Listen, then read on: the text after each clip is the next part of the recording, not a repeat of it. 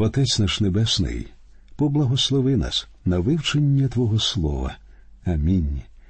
Дорогі друзі, минулого разу, якщо ви пам'ятаєте, ми зупинилися на 17-му вірші 32-го розділу, де розповідається, як Яків перед тим, як зустрітися зі своїм братом Ісавом, дав своїм рабам частину овець і наказав їм іти попереду на деякій відстані. Давайте прочитаємо тепер вірші з 18 по 21, де Яків дає розпорядження своїм слугам. І він наказав першому, кажучи Коли спіткає тебе Ісав, брат мій, і запитає тебе так чий ти і куди ти йдеш, і чи є те, що перед тобою, то скажеш раба твого Якова це подарунок, посланий панові моєму Ісавові, а ото і він сам за нами. І наказав він і другому, і третьому, також усім, що йшли за стадами, говорячи таким словом будете говорити до Ісава, коли ви знайдете його, і скажете ось і раб твій Яків за нами, бо він сказав Нехай я вблагаю його оцим дарунком, що йде передо мною, а потім побачу обличчя його, може, він підійме обличчя моє. Як бачите, тепер Якову вже не стало шкода своєї худоби. Ось яка в нього тактика. Він вирішує вислати вперед отару, дуже щедрий подарунок для свого брата. За його припущенням, коли Ісав побачить першу отару, він запитає, що це? Раби скажуть йому ми привели тобі подарунок від твого брата Якова. Ісав прийме цей подарунок, пройде ще трохи вперед і побачить ще одну таку саму отару. Він знову запитає рабів, куди ви йдете? І вони скажуть ми йдемо до Ісава з подарунком від його брата Якова. І він скаже Я Ісав. І коли Ісав дійде до табору Якова, серце його пом'якшиться. Яків помолився до Бога. Він нагадав Господу про отриману колись обіцянку. Господи, ти наказав мені повернутися на батьківщину. Ти сказав, що захистиш мене. Але чи вірить Яків Богові? Ні. Він вигадує якісь хитрощі для того, щоб самому власними силами пом'якшити серце брата. І нам відразу стає зрозуміло, що Богові він не довіряє. На жаль, друзі, ми самі часто опиняємося в такому положенні. Багато людей приносять Богові свої труднощі в молитві. Ми скаржимося під час молитви, що нам трудно жити, а потім піднімаємося з колін, збираємо всі свої труднощі, звалюємо їх собі на плечі та несемо, замість того, щоб віддати їх Богові. Виходить, що насправді ми не віримо йому, хоча і повинні вірити. Тепер ми читаємо вірші з 22 по 24. І йшов подарунок перед ним, а він ночував тієї ночі в таборі. І встав він тієї ночі, і взяв обидві жінки свої, і обидві невільниці свої та одинадцятеро дітей своїх, і перейшов брід яббок. І він узяв їх і перепровадив через потік, і перепровадив те, що в нього було. Ця ніч велика подія в житті Якова. Місце, де він переходить ябок, дуже глухе місце. Коли я там був, я навмисно відокремився від своєї групи і пішки пройшов по містку, що перекинули в наші дні через струмок. Сполучені Штати побудували для королівства Йорданії дуже гарну дорогу в цій місцевості. Якби не ця дорога, багато цікавих місць у такому важкодоступному районі були б закриті для туристів. Я тоді сфотографував овець, які прийшли на водопій. Цей брід місце досить сумне, затиснуте між двома пагорбами, сама ж місцевість гориста і непривітна. Саме сюди і прийшов Яків тієї ночі. Він дуже засмучений, його переповнюють страх і сумніви. Людину завжди тягне додому, туди, де вона народилася. Яків скривдив Ісава. Бог не хотів, щоб він хитрістю домагався перворідства і благословення. Бог сам йому все дав би. А тієї ночі Яків переправляє всю свою сім'ю і все своє майно на інший берег Яббок, а сам залишається, очікуючи Ісава. Він думав, що брат уб'є лише Якова, а сім'я залишиться жити. Тепер читаємо 25-й вірш. І зостався Яків сам, і боровся з ним якийсь муж, аж поки не зійшла досвітня зоря. Перед тим як ми почнемо досліджувати цей двобій, я б хотів дещо пояснити. Я чув, як деякі стверджують, що боровся саме Яків. Насправді Яків не хотів ні з ким боротися, адже за його спиною дядько Лаван, який на думці не має нічого доброго, а перед ним його брат Ісав. І з жодним з них Яків не може змагатися. Він не знає, куди йому тепер податися. Йому аж ніяк не потрібен ще і третій супротивник. Багато років тому один журнал у розділі про спорт опублікував результати опитування. Людям пропонували назвати найвидатнішого борця в історії людства. Крім усього іншого, там було сказано жоден респондент не назвав найвидатнішого спортсмена борця на ім'я Яків. У відповідь на таку заяву редакція одержала листа, в якому автор запитував не могли б ви розповісти мені про згаданого вами знаменитого борця Якова? Ця людина, виявляється, нічого про нього не чула. Ясно, що вона ніколи не читала Біблію. Ніякий Яків не борець. Це повинно бути ясно з самого початку. Тієї ночі він залишився один, тому що хотів бути один, і ніякий двобій йому був не потрібен. Постає питання а ким був цей муж, що боровся з Яковом тієї ночі? Про нього є багато міркувань. Я ж думаю, що це був перевтілений Христос. Свідчення цього ми можемо знайти в книзі пророка Осії. Читаємо з першого по шостий вірш з дванадцятого розділу цієї книги. Єфрем оточив мене лжею, лукавством Ізраїлів дім, а Юда держався ще з Богом і з святими, був вірний. Єфрем пасе вітра і женеться за вітром із сходу. Неправду і руїну розмножує він кожного дня. Умову складають за шуром, олива ж несеться в Єгипет. Та в Господа з юдою пря, і Якова він навістить за путями його, за ділами його йому зверне. Він в утробі тримав за п'яту свого брата, а в силі своїй він боровся із Богом, і боровся він з ангелом та й переміг. Плакав він, і благав він його, у Бетелі знайшов він його, і там з нами говорить. А Господь Бог Саваоф, його імення Господь. Як бачимо, тієї ночі з Яковом дійсно боровся Господь, перевтілений Христос. Читаємо тепер 26-й вірш із книги буття. І він побачив, що не подужає його, і доторкнувся до суглобу стегна його і звихнувся суглоб стегна Якова, як він боровся з ним. Яків так просто не здасться. Не така він людина, і він боровся з Богом до кінця.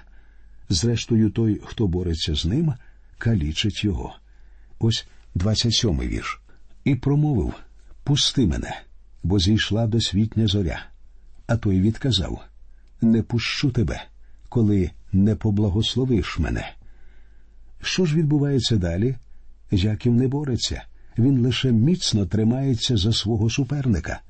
Він уже зрозумів, що нічого в нього не вийде, як би він не пручався і не напружувався. Єдиний шлях налагодити взаємини з Богом поступитися і міцно триматися за нього. Авраам свого часу зрозумів це, він повірив в Богові, і Бог залічив це йому за праведність. Друзі мої. Коли людина потрапляє у важку ситуацію, вона дійсно починає вірити Богові. Коли ви хочете міцно триматися за Бога, він завжди готовий вам допомогти. Подивімося, як Яків отримує нове ім'я Ізраїль. Читаємо 28 та 29 вірші.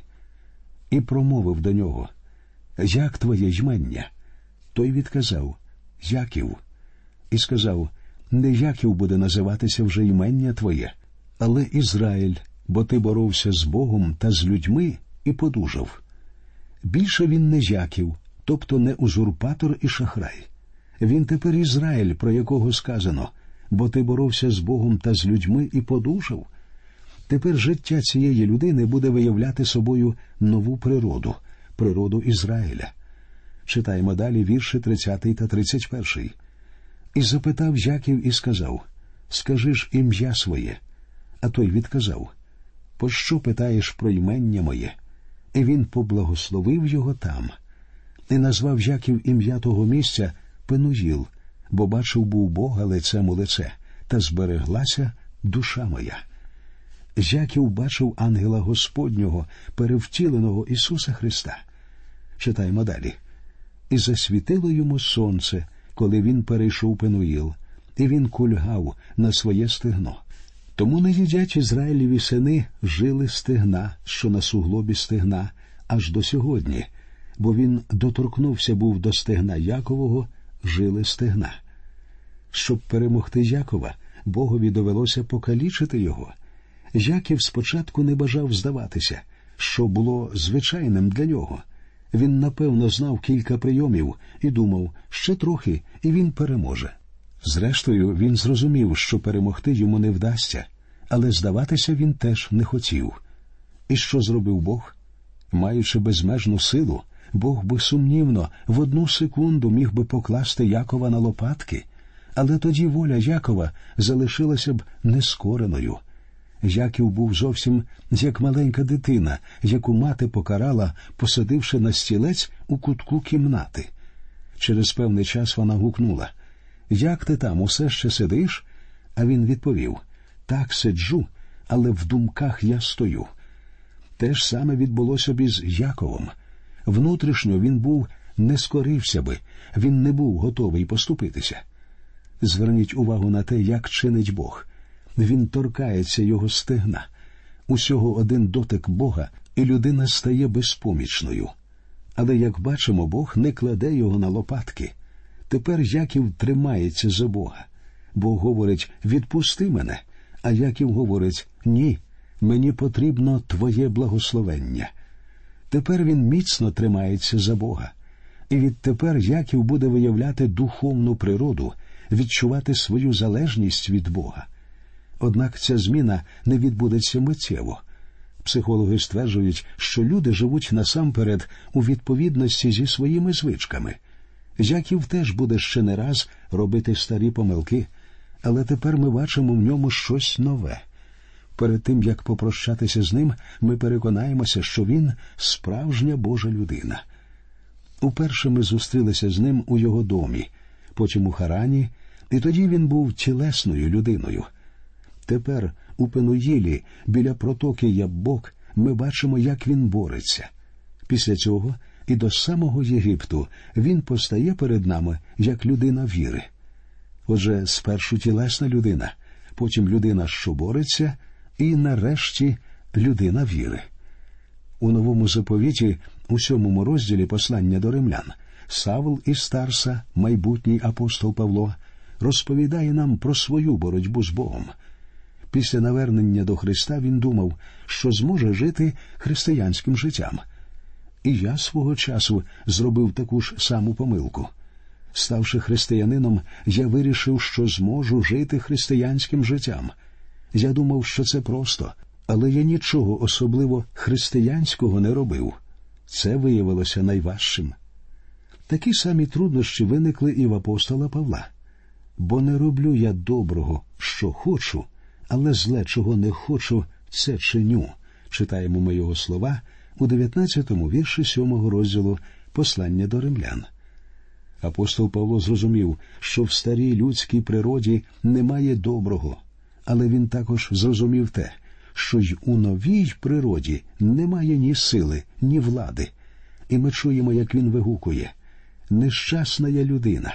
Хто мене визволить від тіла цієї смерти? Але потім щось відбувається. Він говорить Дякую Богові через Ісуса Христа. І Він має рацію. Через Ісуса Христа ви завжди будете дякувати Богові, оскільки саме від Нього прийде вам допомога. Тому то я сам служу розумом законові Божому, але тілом закону гріховному, пише Павло у 25-му вірші. Так відбувається з усіма нами. Наша стара природа не може зробити нічого бажаного Богові. Павло далі і сам говорить, що ця природа противиться Богові. Він пише Думка бо тілесна ворожнеча на Бога, бо не кориться законові Божому та й не може. І ті, хто ходить за тілом, не можуть догодити Богові. Ті, хто ходить за тілом, не можуть догодити Богові. Павло, зрештою, переміг тим, що поступився Духу Божому. Чого не зміг зробити закон у нашому житті, може тепер дух. Але як цього домогтися? Догодити Богові ми можемо лише після того, як поступимося йому. Поступитися це дія волі відродженої людини, що віддала себе волі Божій. Саме так і зробив Яків. Яків переміг, але переміг не в боротьбі, а переміг, підкорившись Богові. Зробимо висновок. У 32 розділі ми познайомилися з головною подією в житті Якова, з тим, як він зустрівся з Богом. Тієї ночі з ним боровся муж, і цей муж, а не Яків почав боротьбу. Яків не шукав собі ворогів. Йому в спину усе ще дихав дядько Лаван, а попереду чекав брат Ісав. Яків не мав ніякого бажання наживати собі нових ворогів. Отже, боротьбу почав муж. Він був нападаючою стороною. Як ми вже з'ясували, це був перевтілений Христос. Яків пручався, поки дотик Бога не пошкодив суглоб його стегна. Тоді, усвідомивши нарешті, з ким бореться, Яків вирішив не відпускати його, поки не отримає благословення. Починаючи з цього моменту, ми бачимо, як змінився Яків. Дивлячись на його вчинки в 33-му розділі, що чекає на нас, ми можемо вирішити, що перед нами нова людина. По суті, Яків і є тепер новою людиною. Читаємо 33-й розділ перших три вірші. І звів Яків очі свої, та й побачив аж ось іде Ісав, а з ним чотири сотні людей. І він поділив своїх дітей на Лію, і на Рахіль, і на обох невільниць своїх. І поставив він тих невільниць і дітей їх напереді, а Лію і дітей її перед останніми, а Рахіль та Йосипа останніми. А сам пішов перед ними і вклонився до землі сім раз, аж поки підійшов до брата свого. Яків хоче зберегти свою сім'ю, тому він віддаляє її від себе, після чого підходить до брата. Хотів би я бачити цю сцену зустрічі двох братів Якова і Ісава. Думаю, що Яків почав кланятися Ісаву ще заздалегідь. Він наближався, притискаючи капелюх до грудей, тому що в Ісава було чотириста збройних людей, і Яків не знав, друг перед ним чи ворог. А в четвертому вірші все з'ясовується. І побіг Ісав назустріч йому, і обняв його, і впав на шию йому, і цілував його, і вони заплакали. Схоже, що Бог торкнувся серця Ісава, адже той клявся помститися і убити Якова. У віршах з п'ятого по сьомий розповідається про примирення Ісава з Яковом. І звів свої очі Ісав, і побачив жінок та дітей, і сказав Хто то такі? А той відказав Діти, якими обдарував Бог твого раба. І підійшли сюди невільниці, і їхні діти та й вклонилися. І підійшла також Лія та діти її, і вклонилися, а потім підійшов Йосип та Рахіль та вклонилися. Яків знайомить брата зі своєю родиною. У восьмому вірші розмова заходить про отари, які Яків висилав перед собою.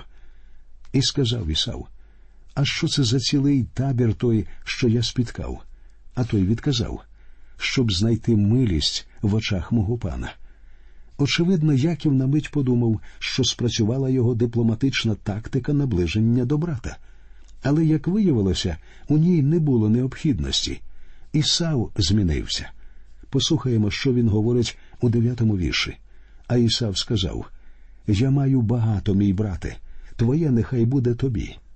Тобто Ісав відповідає не потрібно було посилати мені все це багатство. Я і так уже маю достатньо. В десятому і в одинадцятому віршах Яків наполягає на своєму. А Яків сказав Ніж бо, коли я знайшов милість в очах твоїх, то візьми дарунка мого з моєї руки, бо ж я побачив обличчя Твоє, ніби побачив Боже лице, і ти собі уподобав мене. Візьми ж благословення моє, що припроваджене тобі, бо Бог був милостивий до мене, та й маю я все. І благав він його, і той узяв. Ця сцена виглядає незвичайно. До цього часу кожен з них намагався щось відвоювати в іншого. Особливо це стосується Якова. Тепер ми бачимо Якова зовсім іншим. Він наполягає, щоб брат прийняв його подарунок. Ісав відповідає зовсім немає потреби віддавати мені все це. У мене і так є багато. Але Яків наполягав, щоб Ісав прийняв подарунок. Дійсно, з Яковом відбулося щось дивовижне. Так в ньому відбулися великі зміни. Раніше він купував за миску сочевичної юшки перворідство. Тепер він хоче віддати багато худоби в подарунок своєму братові. Фактично, Яків наполягає на цьому. І Ісав, зрештою, приймає подарунок. У цій країні тоді вважалося образою, якщо людина відмовлялася прийняти запропонований від чистого серця подарунок. Тому Ісав прийняв подарунок Якова. Про те, що відбулося далі, ми будемо говорити в нашій наступній передачі. До нових зустрічей. Нехай Господь рясно благословить усіх вас.